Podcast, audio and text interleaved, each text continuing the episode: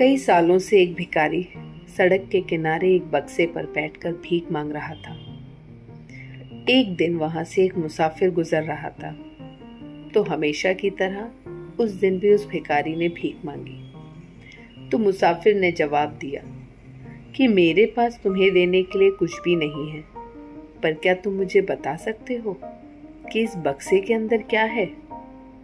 तब भिकारी ने जवाब दिया इसमें तो कुछ भी नहीं है। ये बेकार है। सालों से यहीं पड़ा है। तब मुसाफिर के बार बार कहने पर भिकारी ने बक्सा खोला। तो बक्सा खोलते ही दोनों की आँखें चकाचौंध रह गईं।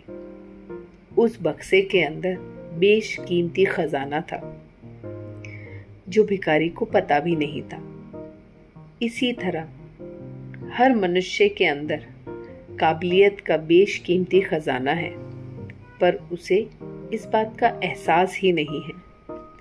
इसलिए कभी भी अपनी काबिलियत पर शक मत करना, बस खुद पर यकीन रखना और कर्म करते चलना। अंत में मैं बस इतना बोलना चाहती हूँ। काबिलियत तो इंसान में है इतनी कि जन्नत भी झुका दे। एक बार पहचान ले अपनी काबिलियत। तू कुदरत भी हिला दे। धन्यवाद।